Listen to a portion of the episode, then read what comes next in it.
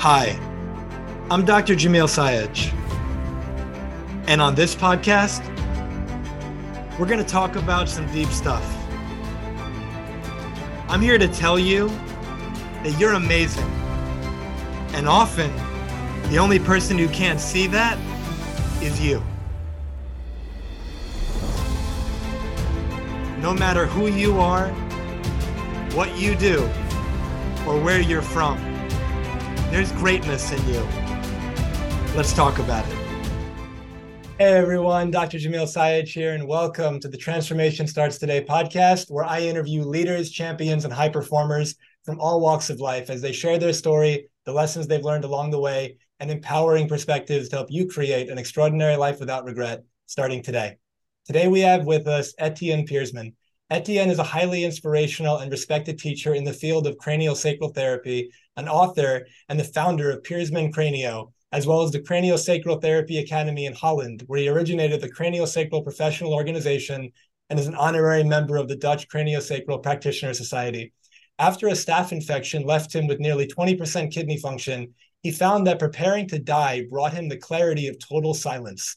In the remarkable turn of events, he was able to heal his own body, which led him to travel to the Osho International Meditation Center, where he was first introduced to craniosacral therapy during an immersive meditation and bodywork training. Etienne travels the world with his life partner, Toshiko, teaching where he is invited to share his opportunities of radical self-transformation. Etienne, it's an honor to have you with us. Welcome to the show. All right. Thank you. How are you doing today? Quite an introduction. It's going to be beautiful. I'm really excited. You know, this is our first time meeting, and so I look forward to getting to know you alongside our audience. Okay, good. Yeah. And so for our listeners who don't yet know you, that haven't heard your story, can you please share with us who you are, what led you to do what you do today, why you do what you do today, what inspired you to get to where you are now? Well, yeah, what inspired me, getting with my nose against the wall. You know, that staph infection that I had was due to a lifestyle that was before that. You know, I was quite a wild person in those days, in the 60s and the 70s. It's quite a while ago, actually. And, you know, it all led to a world of drugs and love and all kind of exploring what is out there. And at a certain point, you know, my body couldn't keep up anymore. So that's also the staph infection was a result of all of that. Mm-hmm. And during those days, I was already introduced a few times to meditation. And in those days, the only things that were available was biodynamic work, bioenergetics, it was called, primal scream, all that primitive emotional release. So meditation was also part of it. So I knew already a little bit about all of that. And then, of course, came the staph infection, which, as you just read, you know, one part of my body, my kidney was on one side, almost 70% dead material, and the other kidney close to 90. So, yeah, you can't live with that. So for me, that's a death sentence. And that means total panic, really, total panic. So, yeah, what else can you do when that panic is there? Basically nothing. So, yeah, I had no way out. And, yeah, I knew how to meditate. So I started the meditation. And that's where the magic happened. Mm-hmm. After half an hour, you know, total silence. Suddenly, everything turned around, the mind became quiet. I felt totally at peace, totally accepting that I was going to die. And the fun thing actually was the acceptance of all of it. I knew this was my lifestyle that led to that. And I was happy with it because that's the lifestyle I chose. There was no doubt anymore. So, all right, you know, there I am, accepting that and feeling fine about it. And all right, there's a whole story about dying. But then at a certain moment, you know, after I came back, basically, from a very close to death experience, I still had a body that needed to be healed. Those kidneys, they were non-functional. My heart valves, were also not working. So the body was severely, severely damaged. What was happening was I was totally quiet. There was no, no panic, nothing, just a happiness with watching what was happening. And that's when I went into the woods with a friend of mine. I went out of the hospital, went to the woods, because they were giving me so much medication. I knew, that this is certainly going to kill me. You know, it was a handful of medication every day just to keep everything going. So I thought, all right, I'm not going to. It was so painful that. So I went into the woods and I stayed 4 days. Alone in a forest, couldn't move almost. At night, I found a spot to sleep in amongst the trees. And at night, I couldn't stay in the body. I just felt that I needed to be on the earth. My body needed the earth. And every night, I left the body, watching what was happening. And animals came to sniff, to see what was around, foxes and snakes and a boar with 20 little ones. And what I could see from that distance was the respect they had for what was happening to the body. And in the day when the sun came up, luckily it was in the summer, when the sun came up, the heat of the sun allowed me to go back in the body. And I sat in the whole day.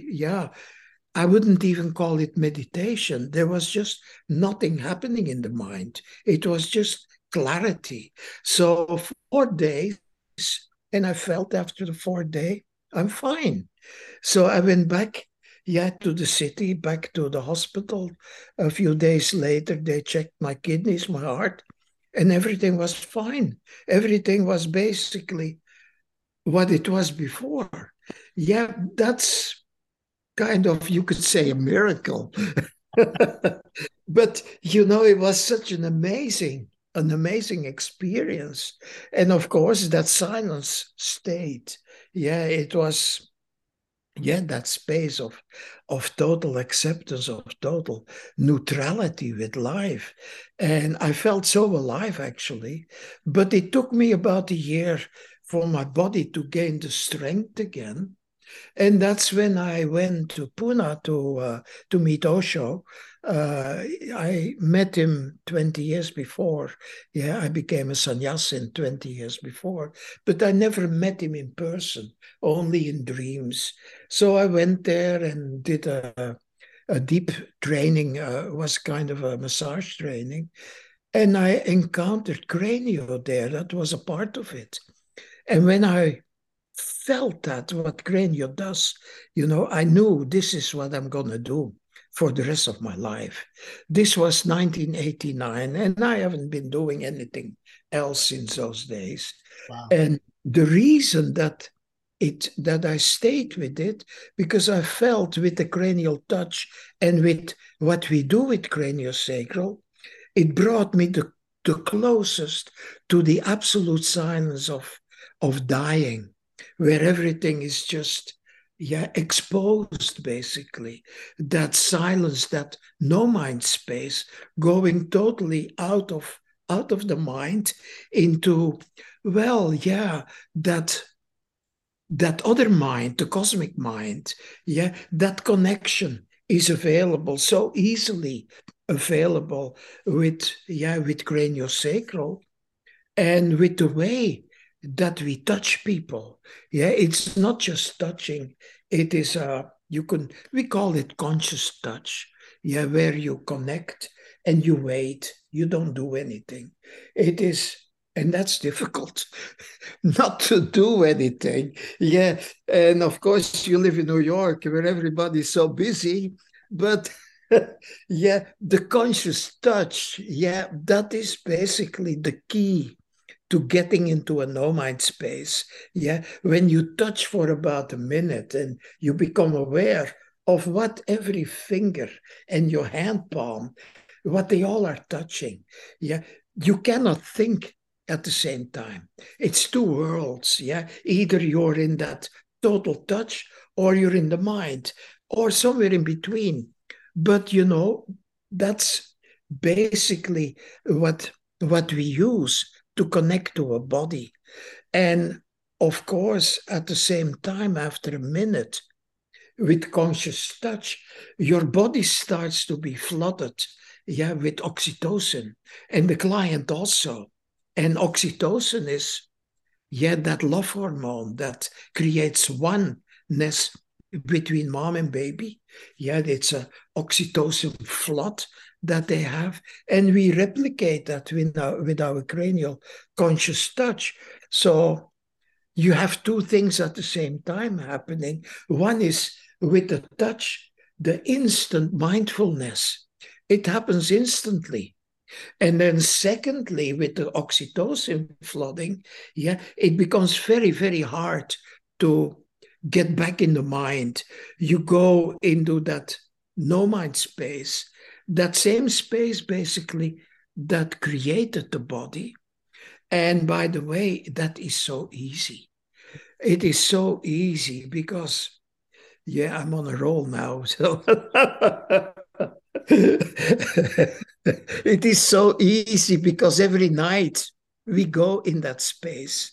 Yeah, when you go into deep sleep, your mind stops. You're in that no-mind healing space because there is nothing to be aware of, but the body is totally at work healing itself. So that's the same space that we go into with our cranial work.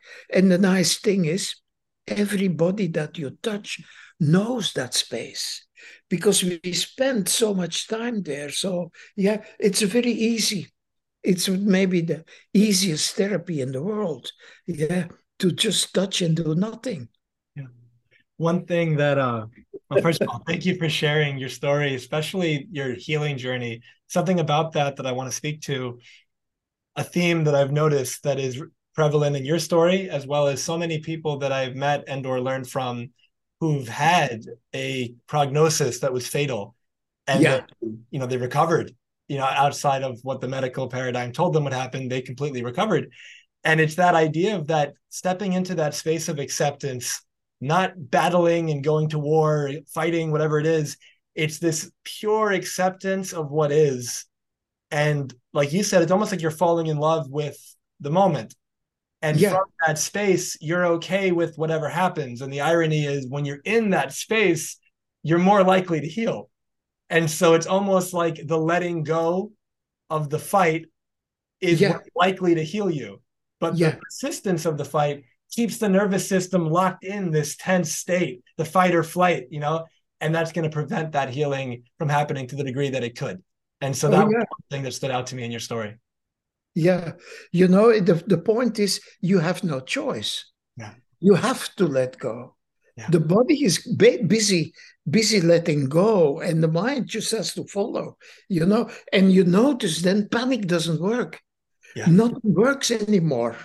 So, right, there is only one choice. And also what I noticed, at that point, you don't have any energy anymore to fight. Yeah. Yeah. I'm sorry, go ahead. Yeah, when I was at that spot, you know, of course you get all these emotions. Yeah, what can I do? But you know, your body knows it's too late. You know, all the things you think, all the emotions, it's too late. You can't do anything anymore. And I noticed that also in my practice, the people that really will change are the ones that tried almost everything. Mm-hmm. Yeah, they tried this and that and such and so. And at a certain moment, they're just ready for something totally radical, totally new. Yeah, a let go state. Yeah, and that's what I had to experience. Yeah, before I could heal the body, then there was no way out. The mind couldn't help me anymore. Yeah, I had to let go of that. And luckily that, yeah, I was, you could say, destined, to share this experience. So I didn't die because, there was still something in the body, I guess, that was valuable enough to stay alive. Yeah. So, that prevented me from really kicking that bucket. There are two recommendations I want to share with our listeners. So the first one, you used the word radical. There's a book called Radical Remission. And for anyone who's interested, this is particularly, I believe, about cancer, but it could be about anything. The author went around the world and found all of these patients who were diagnosed with something that they were told there was no cure and this was what it was going to be and they were going to die in a short period of time. And these people had a full remission and cure, despite the doctors having no idea how that happened. And she found out what's all the things that they did. And so first, that's something people might want to read. Second book is a book called Loving What Is by a woman named Byron Katie. And it's very much in alignment with what you're talking about, this state of acceptance, this pure acceptance for the moment as it is. It reminds me of, I believe it was Lance Armstrong, but I've heard this from several people who've survived cancer. They'll say something to the degree of cancer was the best thing that ever happened to me. And people are very often surprised by that. And they'll say, how could this thing that in their mind is the worst thing that could possibly happen be the best thing that could ever happen to you? And these people will say, prior to the cancer, I was living my life unconsciously. I was like a zombie. I was just going through the motions and I kind of thought I was going to live forever. And then the moment I had my mortality, right in my face that, hey, I'm going to die pretty soon. Yeah. And then you have that second chance. All of a sudden, every moment is a miracle. Every moment is magic. One more day, you want to squeeze all the juice out of it and really live your life. And the beauty of this is all of our listeners, you don't have to get cancer or whatever the condition is to have that wake-up call. You can have it right now. And you none of us, if I ask you a simple question, how much time do you have left? Every single person has the same answer to that question. I don't know. And because you don't know, what if you start living as if this could be the last day? What if you live as if that hug, that intimacy, that meal that you're about to eat, if this was the last time you were going to get to experience that, you would bring a level of attention and presence and energy and love to that person or that experience more than you probably typically do. And if you just lived every day like that, I remember hearing one of my mentors, Dr. Wayne Dyer, every morning when he wakes up, the first words out of his mouth, it's a prayer to God, to the universe. He just says, thank you. It's that I woke up. There's a lot of people that didn't wake up today. And so just coming from that space, you don't have to wait for something, quote unquote, bad to happen. You can step into that space of gratitude, of abundance, of a perspective shift right now through this conversation that Etienne right now and I are having. And so one thing before we keep going, just because I'd love to give some clarification for our listeners, can you please define what is craniosacral therapy? That's not easy, but it is. What we do is we know a little bit, not everything, but we know a little bit how the body is formed, how the nerve system forms itself, how the brain forms, how the spinal cord forms. And there is a few things that we work with in craniosacral. First of all, the most important thing is we give space to the brain. We know the skull has different bones, and when we touch these different bones, these different parts of the skull, the way that we touch, I described it a little bit, conscious touch, which means, for instance, the frontal bone, we just touch it. And of course, that's what we learn, how much pressure or how little pressure do you need to give. It's basically a touch that you become one with the bone. So nothing more, nothing less, just connecting to it. And then if you wait, the bone itself, and that's a strange thing, but that's how the body works. The bone itself will adjust and find for that moment the best place possible. And we do that with every bone of the skull. And then you come to a readjustment, because we all had to come through a channel that is too small, the birth channel. It's a bit too small, but that's how nature designed it. And then later, everything goes into place. But usually there is always one or two bones that need a little bit of help.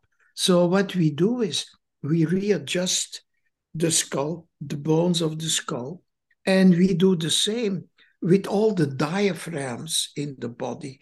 On the spine, the spinal cord, the spinal column, there is different spots, and they're the same with everybody, like the respiratory diaphragm. And for instance, the respiratory diaphragm, when you go to school, and that starts at age 5 or 6, you enter into a totally different world. Basically, your freedom of expression is taken away because you're forced to pay attention. And just the act of having to pay attention for the brain, where it comes from, a state of survival. Paying attention in class is also minimal, but it is a state of survival. You have to pay attention, or that or is a big one. All kinds of stuff might happen to you. So paying attention alone makes your brain produce stress hormones. Now, if you go to school for 10 years, you get used to a certain amount of stress hormones in the body. And that's your neutral level, being with stress hormones. Now, for the respiratory diaphragm, there is another thing that comes with it. If you're in class and you're 5 or 6 year old, you want to express, you want to play, you want to move, you want to this, you want that. You're alive. And suddenly you have to sit still. You have to pay attention, you have to be quiet. And very soon you learn to be quiet. I just keep my mouth closed. I just hold my breath. And you start breathing with a minimal amount of oxygen. And it happens unconsciously, but it brings your diaphragm after 10 years in a state of holding. And when that happens, the energy, the life force in your spine, has to go through a holding space. And there is a few of them in the spine that are all tight with everybody. So what we do is, that's the first thing, find these places, and they're the same with everybody. Just hold them until the doors open up. And then naturally the life force, which goes up and down into the spine, is free. And then we open up the skull, and now the body, the brain, the person has access to the maximal life force available. And of course, the first thing the body is going to do is heal what needs to be repaired. It's on a physical level. That's the first thing that needs to happen. So basically what we do is bring clarity on a physical level, removing the barriers for the life force. But when you remove that on a physical level, the life force itself is going to bring to the surface the shadows that people live with, and that's basically what I hear, what your work is, working with the shadows that people have that prevent them to be alive. When the life force starts flowing in the body, these shadows, and they're not the person's shadows, they're all brought in by other people, by education, by the parents, by what others tell you. They become visible. They come to the surface, and then you can talk about them. That's part of our cranial work. It's kind of a coaching, but with the hand still on the body and with the person still in that no-mind space. So it is not a direct coaching with the brain, but more with that other, mind they have, that cosmic mind. So that's a little bit what we do. That's beautiful, especially with the part you were just talking about. You know, I've gotten to experience craniosacral a few times in my life. And when I was in medical school, a great friend of mine to this day, we're still great friends, he was a practitioner of that. And I'd never heard of it. And he gave me a few experiences. And for everyone listening, imagine, you know, you're laying down, whether it's like a chiropractic table or a massage table or just on the ground, wherever you are, but you're laying down and the practitioner has their hands, you know, on your, holding your head, but in different positions. And like Etienne said, very gentle, sometimes more pressure, sometimes less. Yeah. And it was just, it was such a relaxing experience. And I had some profound experiences as a result of that experience. A lot of experience here. I had some profound experiences there that I'd never had before. And it was beautiful.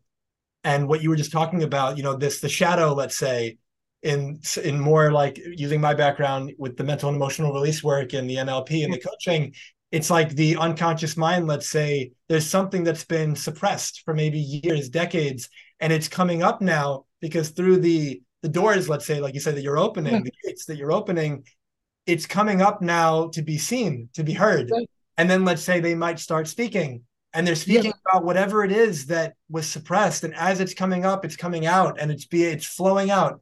And it's almost like it's getting drained away. And then the healing energy continues to come in, the body continues to heal. And I'd imagine the person is left in a very peaceful state that's far superior to the one they were in before from a healed perspective. Yeah, totally. You know, it's, you explain it better than I do. This is something else to your story, which I find really beautiful. You mentioned how, you know, I'll put my hand on the part of the body, and then you said something to the degree that, but I just wait. Like, I'm not trying to force something. And I know, yeah, in my own work, when I'm privileged to facilitate energy work for people in a similar way, you know, the hands go on, and so, you know, it could be hands off as well, but the hand, you know, I connect to them, and I wait, and I'll feel this in a way flow through me to them. But if I try to do it, if I'm trying to be like the one in charge and forcing it, I get in the way. But if, yes, I put myself to the side and, like you said, get into the no mind space and allow it to come through, yeah, it's beautiful what happens. And so when, yeah, we get everyone, and regardless of what you do, everyone's probably heard of the flow state, whether through athletics or through anything. When you're in a state of presence, where you're challenged to the point where it's just outside your capability, but you have to kind of rise to the occasion, there's this flow where you start operating at an optimal level. Your functioning is so heightened, but it doesn't really feel like you're the one doing it. It kind of feels like it's just happening so wonderfully. And if you tried, you'd be getting in the way, and you're just allowing it to happen. And we've all experienced it at various points. And if we allow that to happen more in our life, imagine what could happen. Yes. You know, that's also the most difficult thing to do, because we are, schooling makes us do things. Yeah, you have to make the grades. You have to be better than the other one. There is that competition, you know, and all right, here, all that falls away. And that's the most difficult thing to do for a person, to get out of that space and allow the body to take over. That's also, you know, my main program is a radical empowerment program to learn craniosacral, where people in 2.5 months go through the whole program.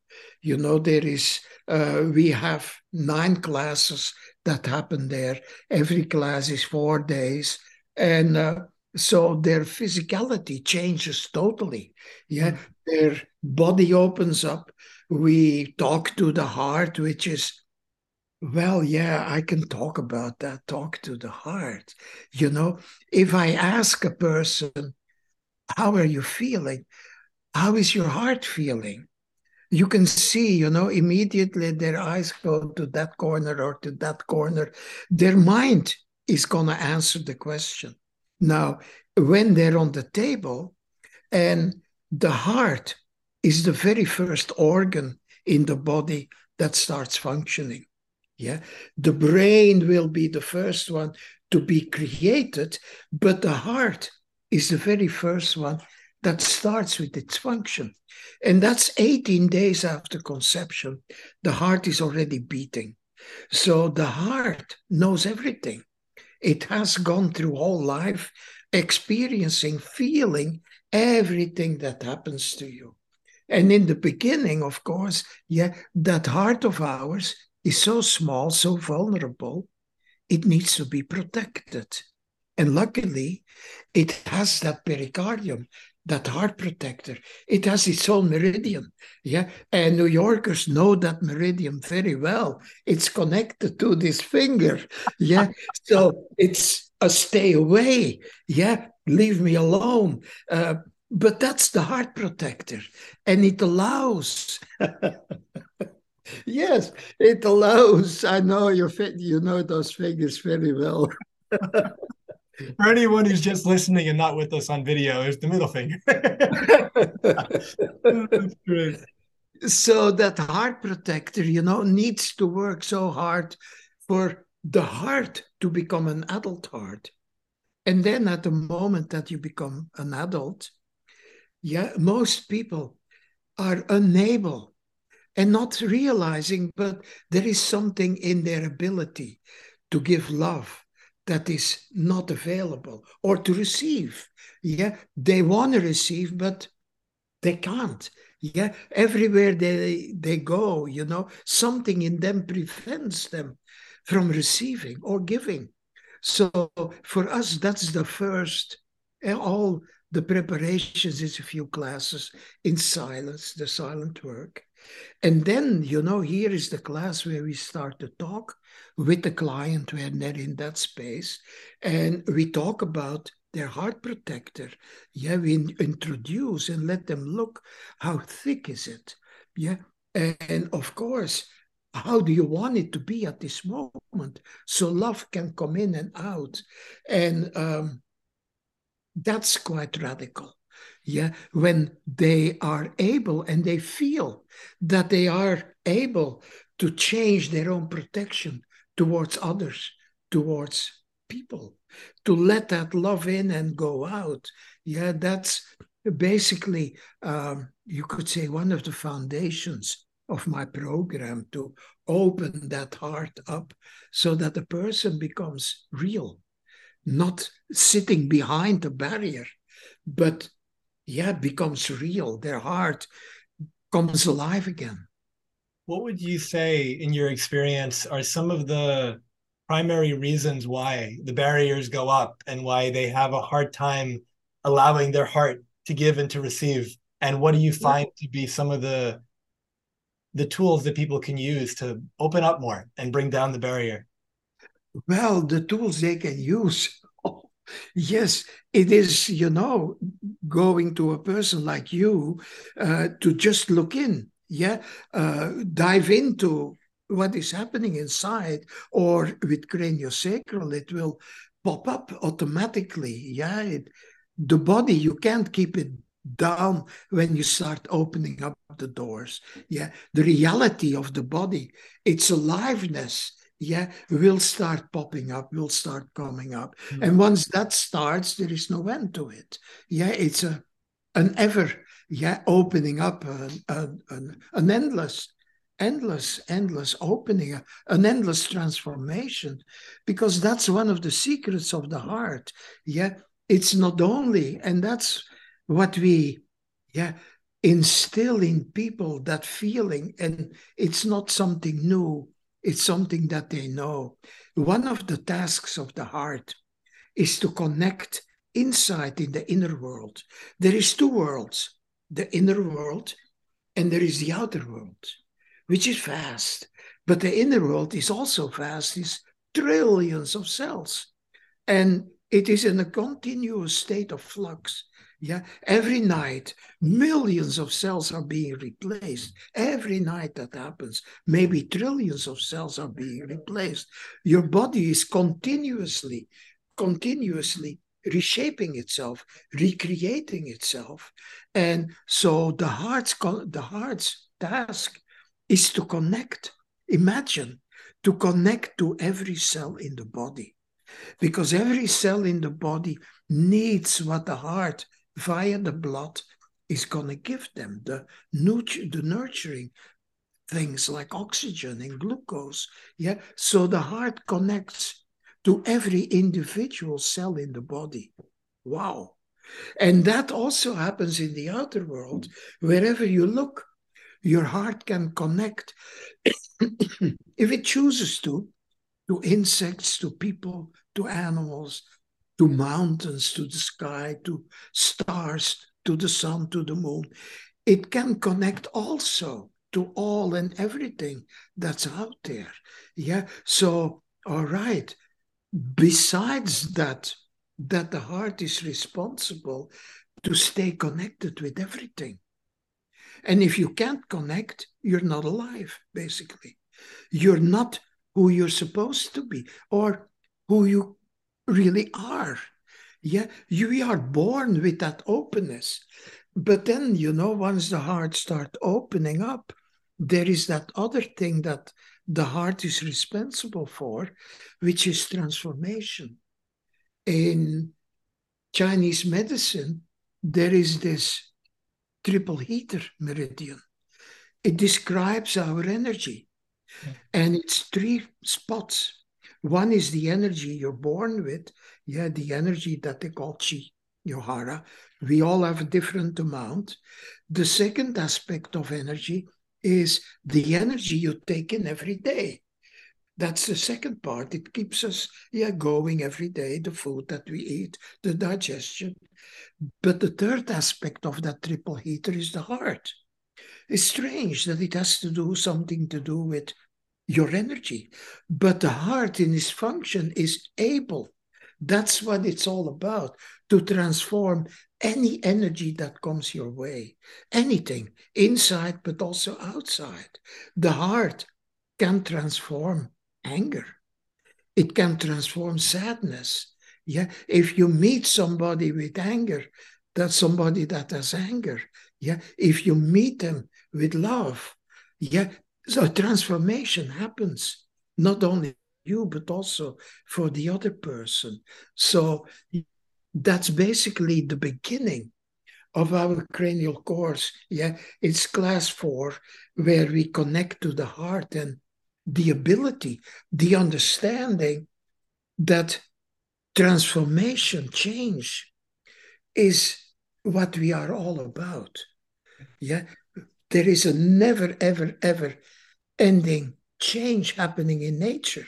Yeah, that's the nature of consciousness. It keeps on changing and changing and changing, growing, becoming more and more aware. And yeah, when you open the heart, you open up that ability to the person that has that happened to them. And it might be instant, or it might take them a few weeks or months, or even lifetimes to realize that. But you open that up, and that's so much fun. That's so much fun to see the light go on in a person's eyes. Like, hey, I'm not stuck. I'm not, I can't get out of this mess.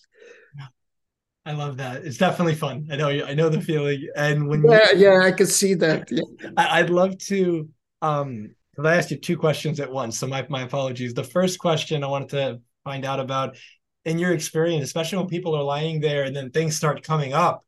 Yeah. What have you found to be the shadow? What have you found to be the block? What was the experience? Because maybe our listeners can relate. What was the thing that shut that heart down or brought the barrier up and kept the love out?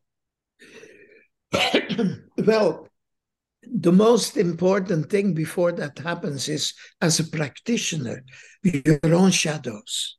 Mm-hmm. Yeah. You cannot go through shadows of the client if you haven't gone through your own shadows. Yeah, it's basic.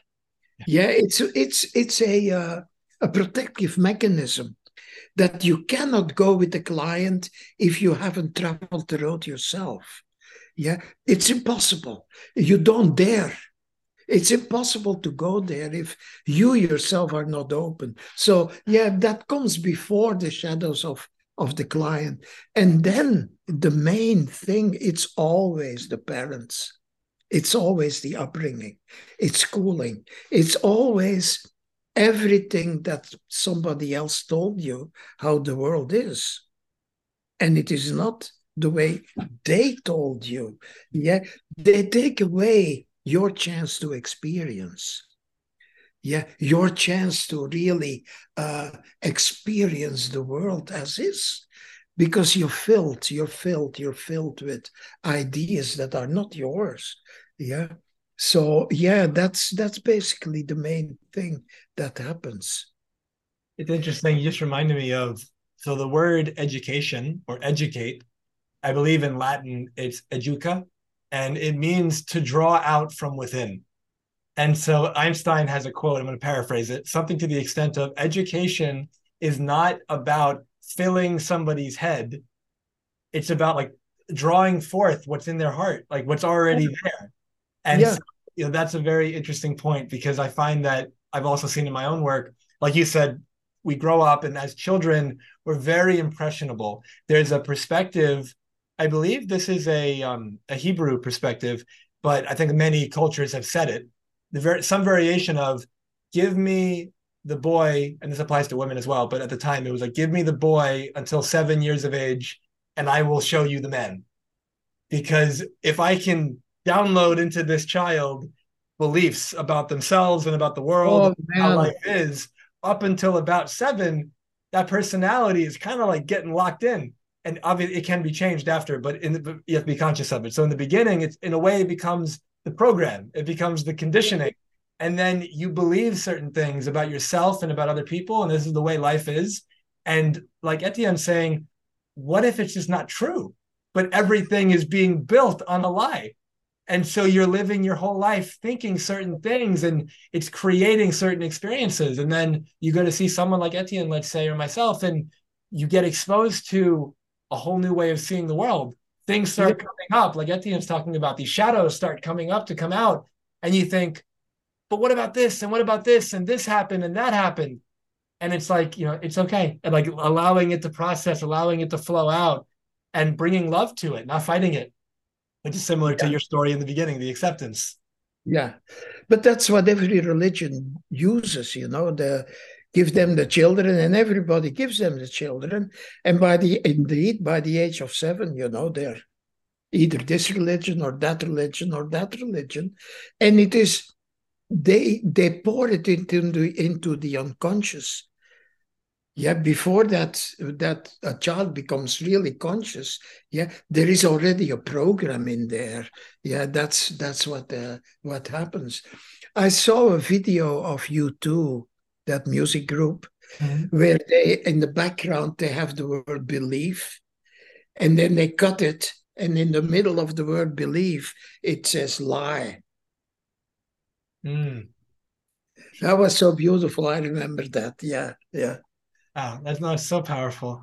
You know, and this goes with this, so in case our audience doesn't know, so our brain, there's multiple like brainwave states.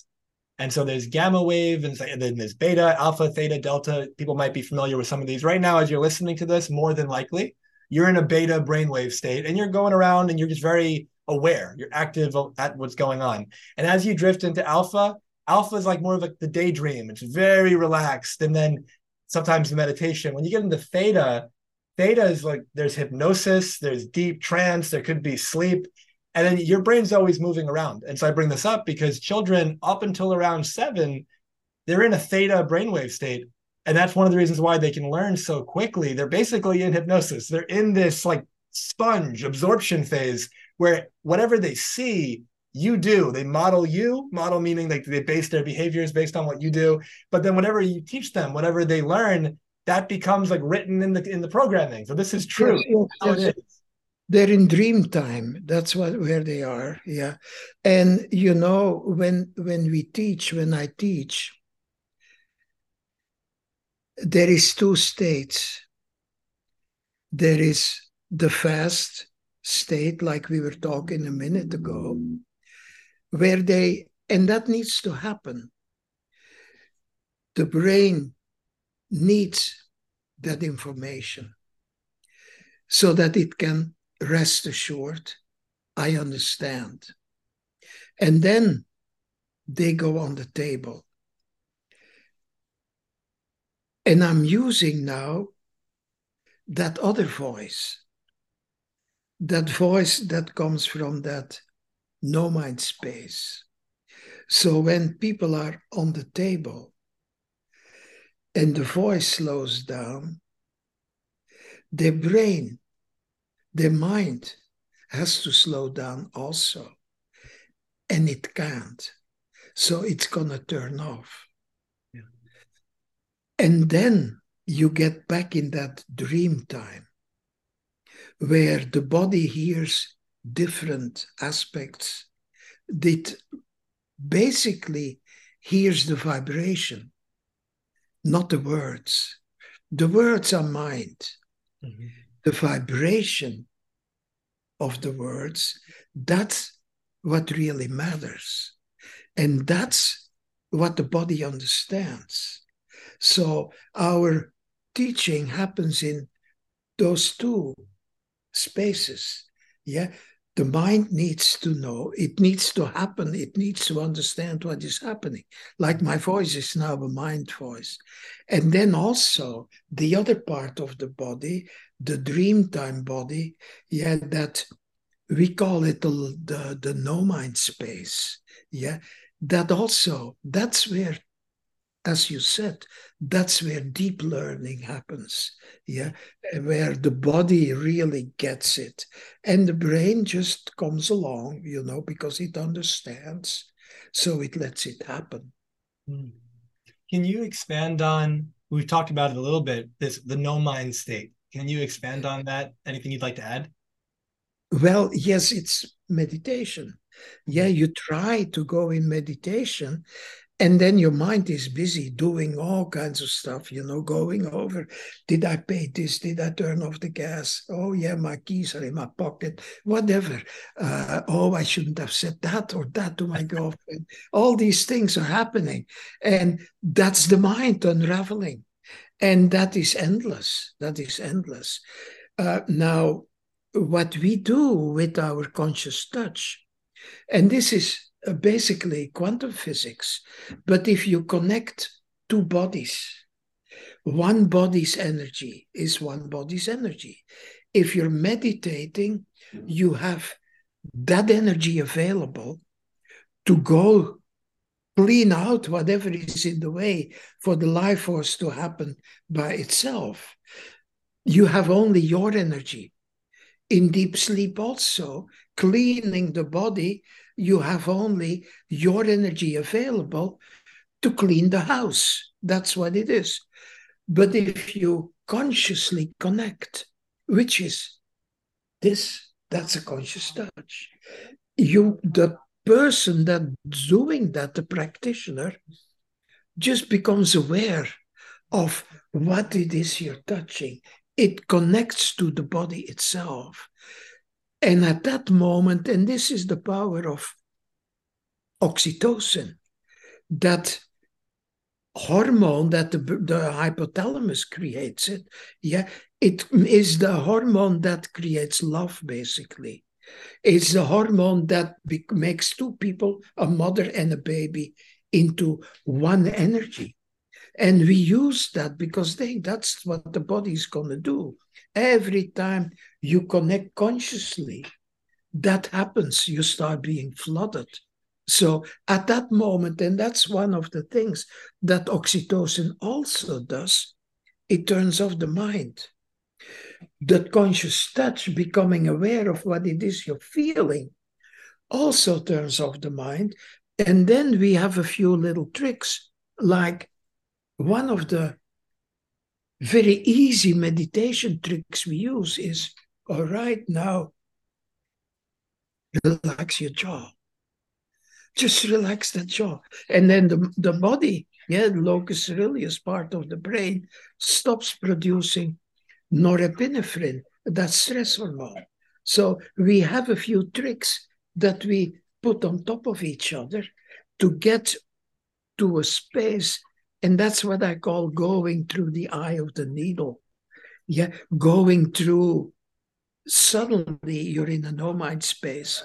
And what is a no-mind space? Total clarity, nothingness.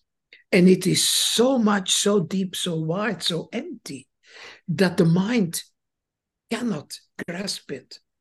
The mind cannot observe it. It's too big for the mind, so you cannot really talk about it. You can, indicate or talk around it like I'm trying to do now, but it is so empty. Yeah, and as you say, the result, you had a few sessions and there is this wow effect. What is this? Yeah. And that's meditation. And for us, being connected makes it so much easier to go in that space, easier than just sitting on your own. It's something very interesting I find is so often we're not aware of the tension, sometimes subtle tension, that we're carrying in our body. You know, right when you said relax your jaw, I recognized that I was clenching my jaw. And then I saw it. And then I relaxed it. And you know, maybe some of our listeners, maybe your shoulders are hiked up right now and you're not even. Oh, yeah. And then you exhale and they drop several inches and you go, oh, wow. You know, maybe your posture isn't great right now and it's causing tension in your back and you're not aware of it. And then right when you fix it, so much can shift. Like the subtle shifts can make really profound differences. And so I would love it for you if you could share with us. Some of our listeners right now are listening and they're probably thinking, you know, maybe I could find somebody nearby who does craniosacral. I'd love to experience this. Could you share with us some stories, some impactful experiences that you've had with people you've gotten to work with so people get an idea of what to expect, what kind of results might happen? Oh, yeah. Well, you know, it's a little story, and it's so beautiful. There is this boy, dyslexic, meaning he can't read. He's 7 years old. He has such a hard time reading. And of course, when that happens in school, every kid has problems with that. Mm-hmm. Of course, you know, I was going to make a joke about New York, but... In New York, they're fast with reading, but you know, the parents force them already when they're 3 years old, I guess, to start reading.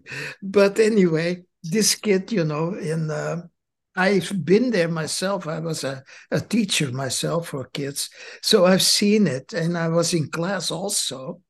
And when one kid is really struggling, everybody's anxiety, they all start laughing, you know, and the teacher even goes also with it. So this kid, you know, when he's really struggling, he's going to have to get even. So at a certain point, you know, these kids are, laughed at, and they're going to become bullies usually.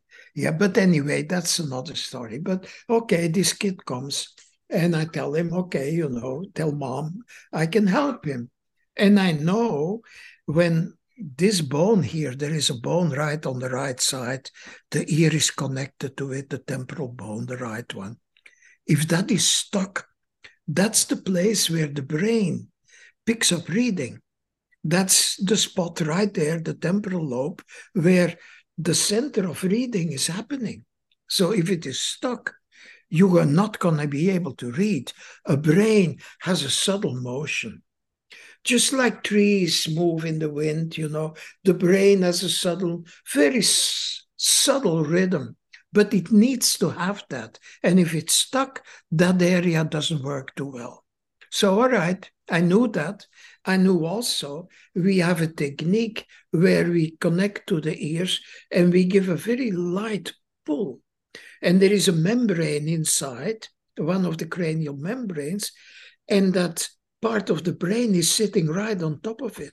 So if the membrane is stuck, it's also going to prevent that part of the brain to move. So I knew when I do that, it's going to start moving and he's probably going to start learning again or reading easier. So he comes to me and you know, on the way to my treatment room, there was like a 10-yard walk. I asked him, what is that dyslexia? So he comes for his dyslexia, and I ask him, what is it? He looks at me like I'm a moron, you know, like this guy. But it gave him a chance to express what it does to him in class. So I said, oh, okay, okay. So I put him on my table and I said, where do you do that reading? Again, a stupid question.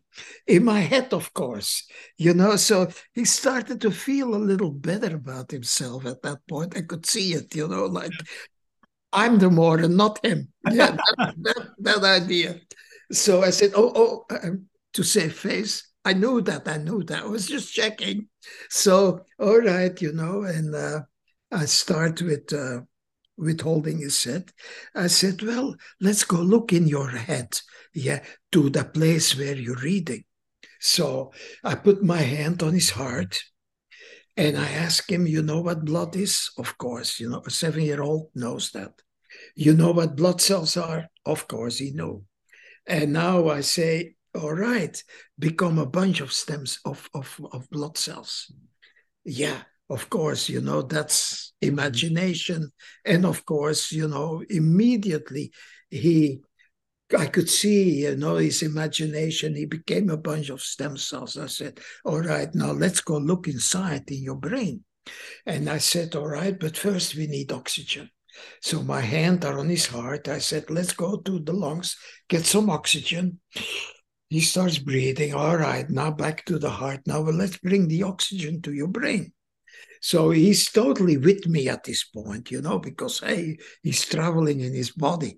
And there is two big arteries that go. I said, do you want to take this one or this one? He had to think, all right, let's take both. All right, we go in his brain and we go to a certain spot in the brain where these arteries come. And it's a circle, like a traffic circle, yeah?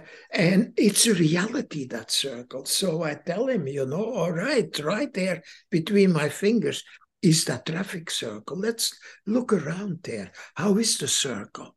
Can you walk everywhere? Yeah, can you go everywhere? And damn, on the right side, yeah, the place where the artery starts that goes to the place where he reads, the road was blocked. I said, I can't go there very well. The road is a little bit, it needs fixing. I said, all right, let's fix it. Now, one of the things that happens with Cranio, in the blood, there are immune cells, there are stem cells, and they follow the vibration of in this case, my hands, but also my voice. Yeah, that's one of the things that you learn with Cranio, to have a certain connection with the body. So I could feel immediately that they already heard what was needed and paid attention to what's needed. So I said, yeah, I think they started already. Are they there already? And he, yes, they're there. I said, well, tell them to start fixing the road. They don't want to. He shut up for a few seconds, and then he said, they don't want to. I said, why not? And now comes the imagination. A few weeks before, at his house where he lived, the road was broken up. And all these guys came to fix the road with their yellow machines, you know, these Caterpillar, whatever they're called. And all the workers, they stood on the side of the road, not doing anything, until they brought a big container for them to read their paper, to eat, to make coffee, to go to the toilet. They waited for the container. So his guys also needed a container. So, all right, put the container, the container there. And immediately they started working. And this is the beauty of stem cells. It takes them just a few minutes. We think it's going to take hours. But these cells, the immune cells, they only live a few weeks. So for them, a second is what for us is a month. Yeah, they are in a different time zone. Yeah, so within a few minutes, it was fixed. So, all right, I said, now let's go to the place, and I don't know what that artery is called. Yeah, I even don't care. Yeah, I just said, let's take the right road to go to the place where you read. All right, we go there. And I have no clue how a brain reads. No clue whatsoever. I don't think anybody knows. Yeah, the details about it. So I said, you know, okay, do you have enough people to read for you? Yeah. Do they have a desk? Yeah, they do. Do they have a light? Can they see enough? Yes, they do. Why can't they read? Well, another stupid question. They need a book. Oh, I forgot to mention the book. So, all right, give them a book. Now everybody has a book, a desk, a lamp, a chair to sit, enough people. So why can't they read? Well, they're all on top of each other. There is no real space. And that's, again, you know, that tension I was talking about. I said, oh, I have a trick. So I grab his ears. I could have started with that. Yeah, but now he went through a whole thing, fixing and looking and, you know, so, and I pull his ears and it was so tight, so tight. So I said, can you feel that elastic between your ears? Yeah. I said, whose elastic is it? Mine. Suddenly, it dawned on him. I said, all right, tell it to relax. You know, and he told it, and it started to relax. And it at one point, it really opened up. So I said, all right, go home. Come back in a week. A week later, he came back with his mom, with a smile from ear to ear. Yeah. So it's not exactly what people might expect, but it's such a beautiful example. Yeah. What people might expect is a totally, an instant feeling of relaxation. Yeah. And that's basically the main thing. And if they, you know, they will also start connecting with the feeling inside. Yeah. That it's like they connect to their true being. Yeah, through their soul. That's basically what we can do with Cranio. That no mind space, that's the space of the soul. Yeah, there is a soul inside of every body. The body will disappear at a certain point, but that soul, that's eternal. And that's where we can connect with. And that soul takes over at a certain point. They feel that they have come home. And that if they keep at it, you know, their life will, whatever problem there is, they feel there is an answer there. That's the main thing that will happen, that the feeling of, they're not alone, there is an answer, whatever it is, but there's an answer. They start feeling a kind of groundedness in themselves, that they haven't known before. Yeah. Wow. I so love that story, Etienne. First of all, I want to just acknowledge you. For anyone who's fortunate enough to be watching video right now, you'll see the entire time Etienne has such a beautiful soul. He's got a wonderful presence and energy to him. And in that story, one theme that I saw that was so wonderful that I think everyone can apply to their life. There was that moment where the road was blocked and where the workers there, but they're not working. Why? And there's no container. And this, and then so every time he gave you like a roadblock or a challenge, a hurdle, a blockage, you were able to be flexible enough to move with it and to still get to the other side.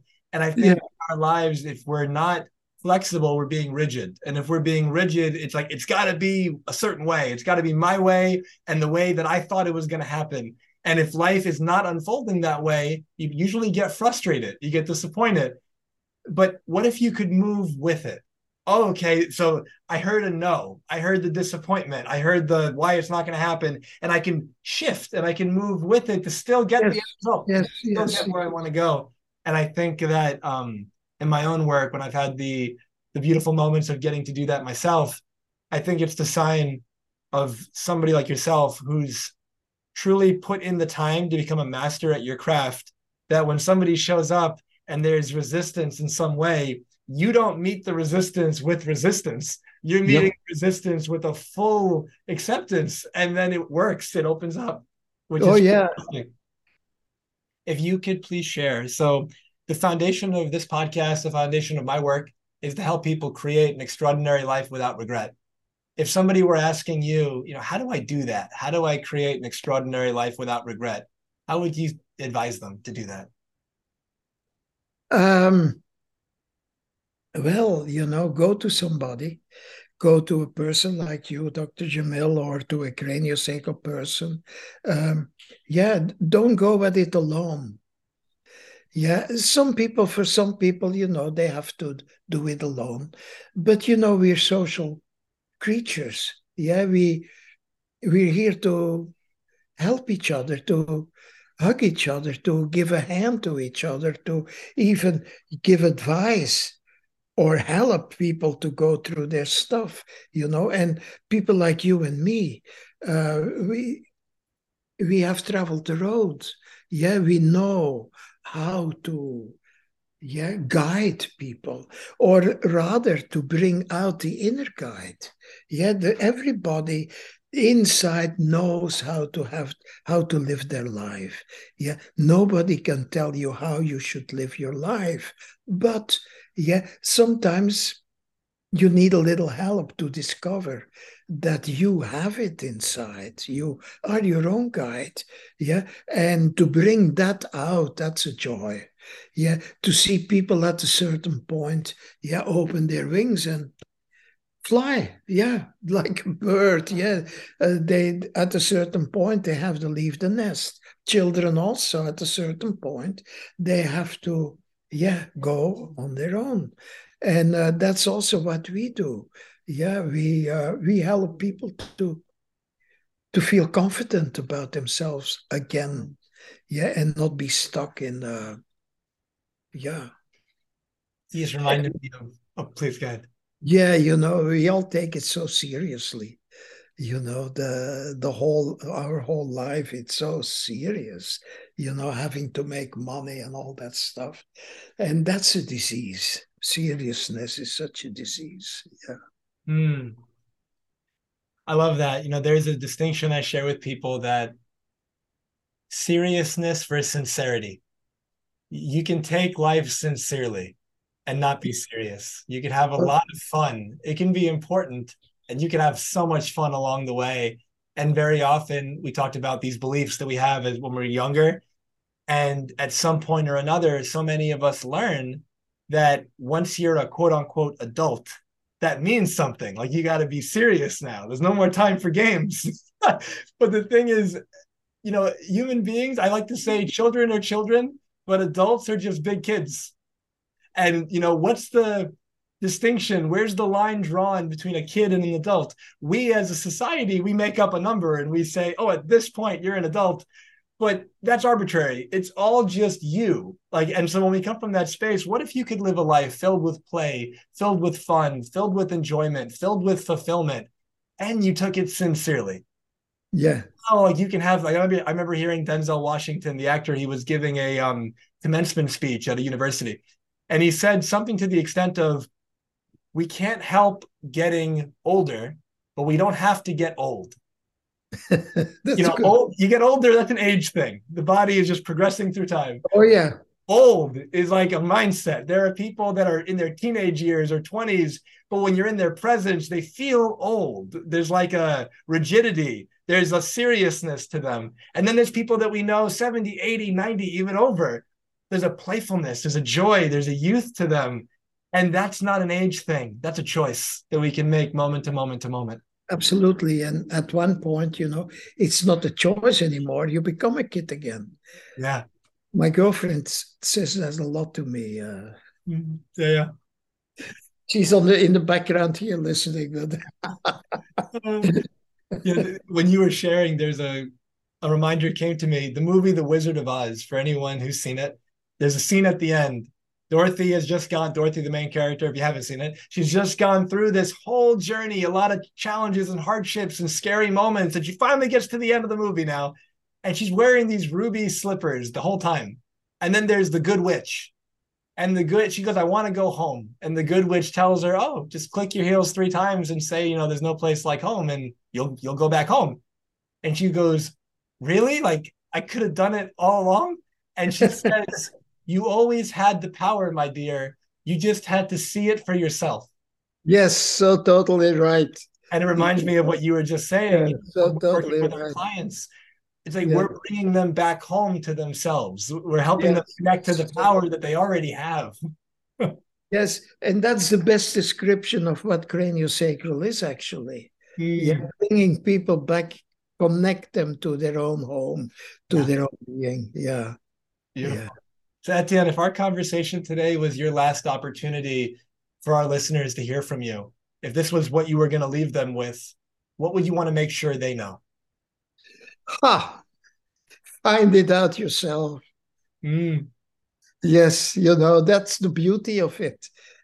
Find your own way. That's the only way possible. Yeah, and stick with that. Yeah. I did it my way. I'm not the only one. There is no other way, There is helpers on the road like me and Dr. Jamil and so many others, But you have to, and that's the beauty, We are all individuals. We're all unique. We're all individuals, and we are all geniuses. Each and every one is a genius in their own right. You just have to bring that out. And the nice thing is, everybody knows that. Everybody knows how brilliant they are. Deep inside, it's that jewel, and it just needs to be polished. And of course, once in a while, you need some help. I needed help at certain points. I think you also, Dr. Jamil, have a few people that you needed. And that's the beauty of it also, to be shown the way. There is so many helping hands on the road. It reminds me of another Einstein quote. Everyone's a genius, but if you judge a fish by its ability to climb a tree, it will live its whole life thinking it's stupid. It doesn't work. And so in that same way, you mentioned, my way, and it just reminded me, I love to sing. And so there's a Frank Sinatra song, My Way. Yeah, of course. Yeah. And then Elvis Presley did a cover of it that I really love. And if you Google the lyrics of that song, it's living a life my way. And so everyone listening, there is a life that would be a life on your terms. There would be a life that at the end of your life, whenever that is, when you were looking back, you could look back with pride and say, I made that life. And I'm happy. Yeah, there was challenges, there were twists and turns along the journey, but I did it my way. And very often I find when people aren't fulfilled with their life, it's because they haven't slowed down to really understand what is my way, and they're busy living somebody else's version of their life. They're living somebody else's way, whether it's parents or society or the culture they grew up in. There's these expectations that are put on them that you need to be a certain way. But the truth of the matter is, you wake up in the morning, you look in the mirror, what's looking back at you? And is whatever's looking back at you proud of who you've become? Or is it saying to you, what are you doing? How many more days are you going to keep living this life?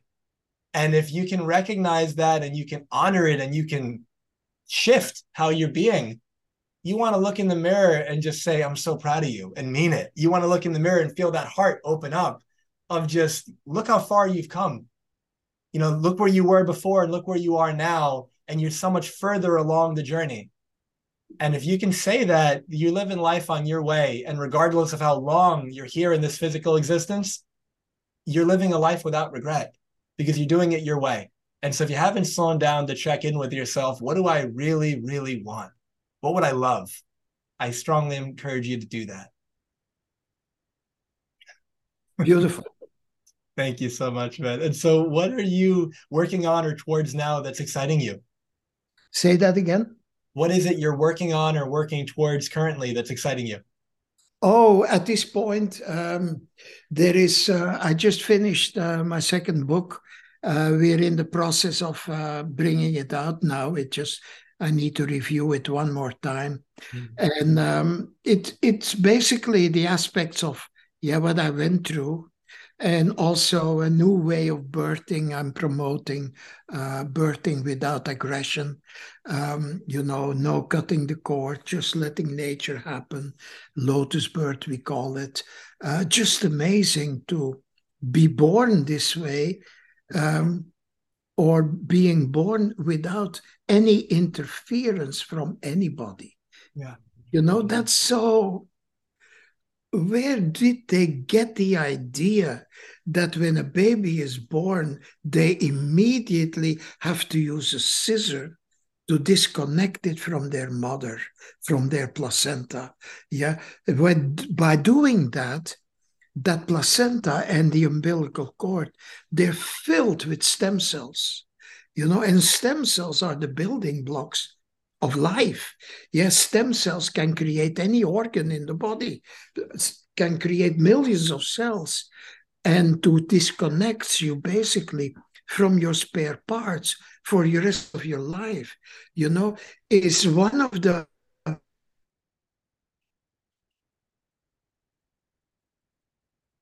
in our.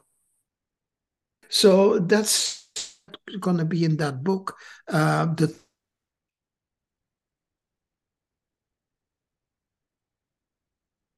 sacral. It's not about sex, but what meditation techniques we use. And of course, you know, I tell about my own life, expose my own life as much, totally. Yeah, there is no secret that I leave behind, because I want my clients, my students also, yeah, to get rid of their secrets, yeah, to be open. So that's one thing. And then what else am I doing? I'm preparing a syllabus, and that's really exciting. We're doing in Mexico and in Italy a 2 10-day classes, brain master classes, where students learn how to deal with the brain, not cranial, but a little deeper with the brain itself. So I'm busy creating those classes. And that's exciting. Yeah. I love that so much. And so for our listeners who would love to work with you, who would love to take your courses, learn craniosacral from you, get involved, how? What's the best way for them to contact you and get involved? Well, we have an easy website, craniorocks.com. Rocks like rock and roll. Craniorocks.com. And then they get guided into the website. Perfect. And everything's there. Everything is there. Perfect. So we also have online classes. Our basic class is online. People can, you know, learn it online. And then regularly ask questions. We do Zoom regularly.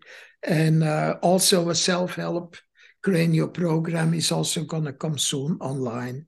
So, yeah, it's fun to create. I love that you just said that. And so before I was about to wrap up, just one more thing then. The idea that it's fun to create, and I mentioned earlier, you know, what if you stepped into more play and fun and enjoyment and fulfillment in your life? Creation's how you do that. And so if you were to sit there and ask yourself, what would I love right now? Recognize that very likely you could create that. There's an action you could take. There's a person you could call. There's a thing you could do that could get you closer to that thing that you would love. Play with it, have fun, like go create. That's the name of the game. And so I will put the link in the show notes to Etienne's website. And for our listeners, if you've enjoyed our conversation, please share it far and wide. Please share it with at least one person who you think would benefit from it. And leave a review, whether it's Apple, Spotify, YouTube comment, wherever you're tuning into this. It goes a long way, helps the algorithm where more people find the show and they can get benefit as well. Etienne, thank you so much for your time. It was so wonderful to hear from your life experience and your wisdom. Is there anything you'd like to say before we wrap up? Yes. What I'm going to create in a few minutes is a cake. I have a recipe for a beautiful cake with pears. I love pears. You know my name, Peirsman. Yeah. But it's an easy cake, and that's what I'm going to create right now. I love that. So wonderful. And so as we wrap up, you know, I said earlier in the show, my life's work is to help leaders, champions, and high performers to experience more happiness, peace, and fulfillment as they create an extraordinary life without regret. I can support you with that. If you're going through any challenging moments right now and you'd like some support, or if you've got a dream, a goal that you think is 10, 20 years out, let's make it real in a year or two. Why not? And so you can book a call to have a conversation to see if it's a good fit at jamilsayegh.com. And obviously you're listening to this podcast. There's so many other episodes that have had life-changing conversations for so many people. You can tune into the show. And if you're looking for content, I've been putting content on social media probably since 2015 or so, almost 1,000 pieces of content at this point, videos, blogs, quotes, all these things that are free, helpful, and I'd love for you to check them out. You can look at Dr. Jamil Sayegh on Instagram and Jamil Sayegh on Facebook and LinkedIn. I'll have all the links in the show notes below, as well as the links to connect with Etienne. And I've named this podcast Transformation Starts Today, because I found that most people's favorite day to change their life is tomorrow. And that's why they stay stuck. But you can be different. You can think about the conversation that Etienne and I had today, and you can think, what new action can I take? How can I shift my life starting right now? What could I create for myself and for those I care most about? And the rest of your life will be the best of your life. Wishing you all the best. Take care. All my love. Thank you for being with us today. If this conversation served you, it would mean a lot if you left a review and shared this with anyone who may benefit. An extraordinary life without regret is available to you now. Choose it. It's your time.